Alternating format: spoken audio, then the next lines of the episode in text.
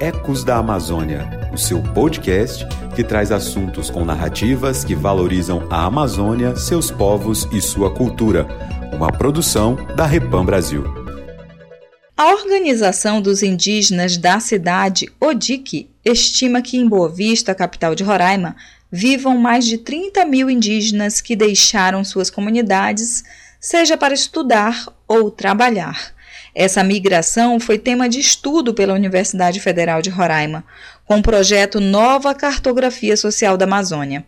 Em 2016, a universidade e o Instituto de Antropologia lançaram o livro Moradores da Maloca Grande, Reflexões sobre os indígenas no contexto urbano. A indígena Marineide Pérez foi uma das pesquisadoras do fascículo.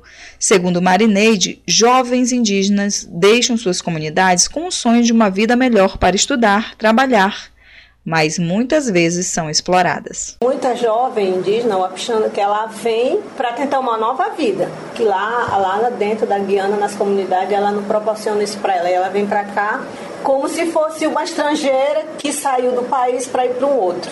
Aí ela chega aqui, o que, que ela vai fazer? Ela vai procurar uma casa de família. Ela não, ela não fala nada, então ela vai o quê? Vai ter uma roupa vai ter um quarto para dormir, vai ter um prato de comida. E trabalha por isso. Há quantos e quanto tempo ela trabalha através disso? Sem direito, sem nada, porque ela não sabe. Muitos indígenas, como destacou Marineide, deixam suas comunidades para trabalhar ou estudar. Porém, Muitos não querem residir na cidade, apenas buscam conhecimentos para repassar para sua comunidade e lá construir uma nova história como é o caso de Norma Mailei Tavares, que fala da conquista por meio do ensino superior.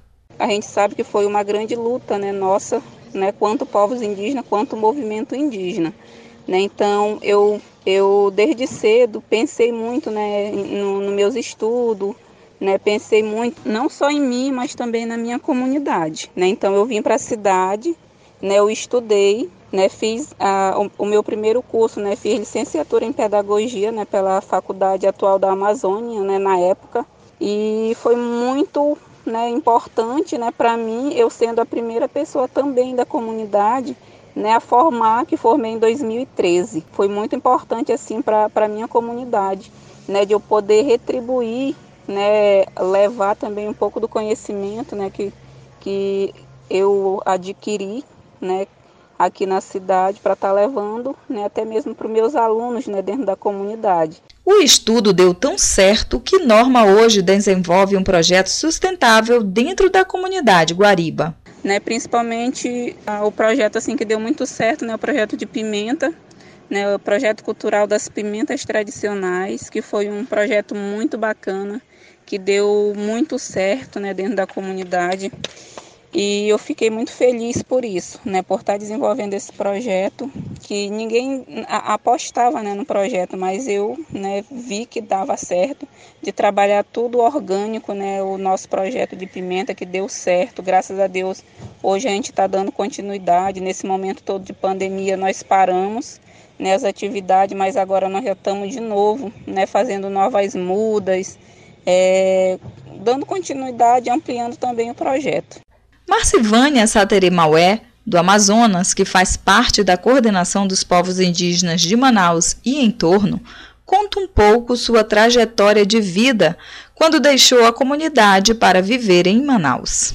Igual a muitas famílias indígenas que vão descendo o rio, né, saem das suas aldeias e vão descendo o rio, é, vão para o município mais próximo e depois é, acabam que chegam aqui na cidade de Manaus. Assim também foi a trajetória da minha família, né? Então minha avó, minha avó saiu da comunidade dela de origem, é, foi descendo o rio, chegou até o município de Maués e de lá veio aqui para Manaus. Eu nasci no município de Maués, um município que fica aqui no Baixo, é, Baixo Amazonas. É, tradicionalmente, aquela área ali que compreende desde do, do, de, de Barreirinha, Maués, tudo, era território do povo, é, do povo Satremaué, né?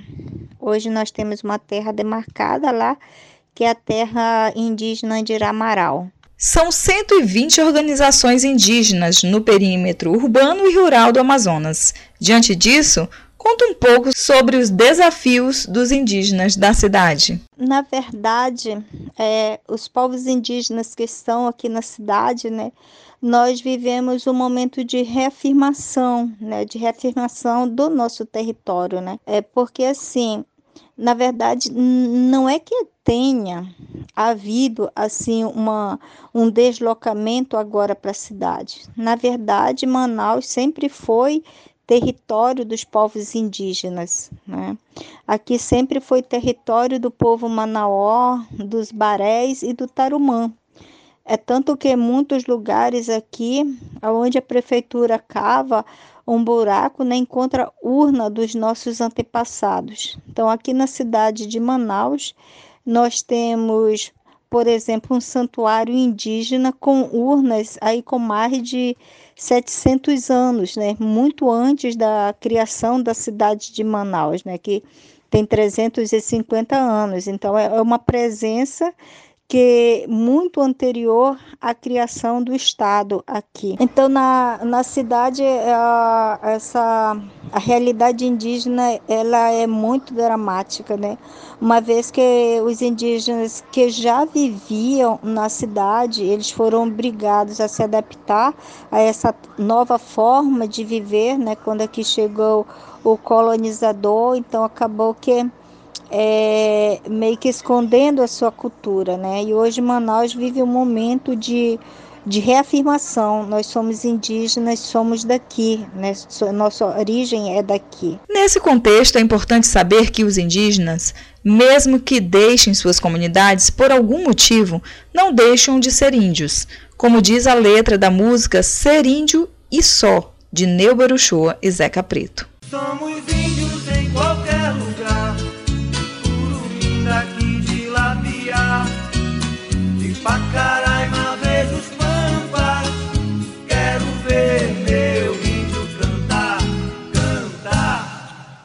êxodo, seja ele urbano ou rural, ocorre em toda a Amazônia, com suas peculiaridades e também diferenças.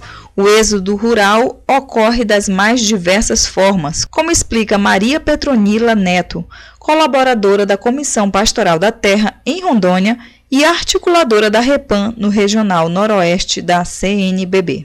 Uma, o êxodo rural é, espontâneo, mas também o êxodo rural forçado. Muitas vezes a família nem se dá conta de que ele está sendo forçado é, e vai acontecendo todas o, o, a das motivações muito bem organizada e preparada por aqueles setores que quer mesmo que o campo seja esvaziado.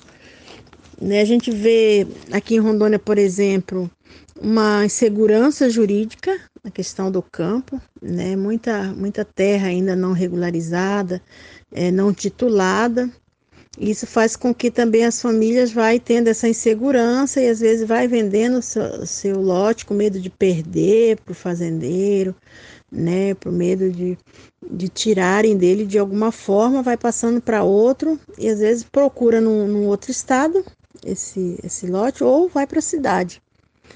E temos também a questão das motivações por falta de políticas públicas, né? São políticas muito precárias ou às vezes inexistentes mesmo. A gente vê que, por exemplo, em Rondônia, na, na questão da, da educação escolar, que muitas, em muitas realidades os alunos saem do, do campo para estudar na cidade.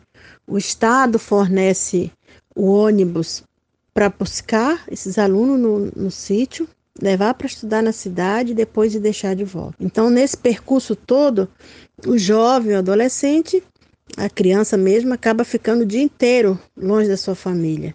E os pais se veem obrigados, se veem forçados, entre aspas, a ir para a cidade. E como é a questão da disputa por terra em Rondônia? Isso também é um fator de migração para a cidade? Como é essa realidade, Petronila? Temos também outra realidade que é a questão do, da expansão das fronteiras agrícolas, né? a expansão do grande capital, principalmente a da pecuária, da soja, que, que tem gera uma autovalorização da terra né, por hectare, e às vezes as famílias ficam, aqueles que vão resistindo a, a esse grande capital, vai resistindo, vai ficando sozinho ali no meio, rodeados de grande fazenda, de plantio de soja, de, de grande pecuária, muito veneno, e aquela família se vê obrigada, pressionada também a vender sua terra ou arrendar, enfim, vai para a cidade. Seja na cidade ou no campo, indígenas, agricultores, ribeirinhos,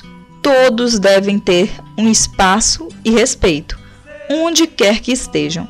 Como diz o Papa Francisco, migrar é um direito humano. Você ouviu Ecos da Amazônia, uma produção da Rede Eclesial Pan-Amazônica Repam Brasil.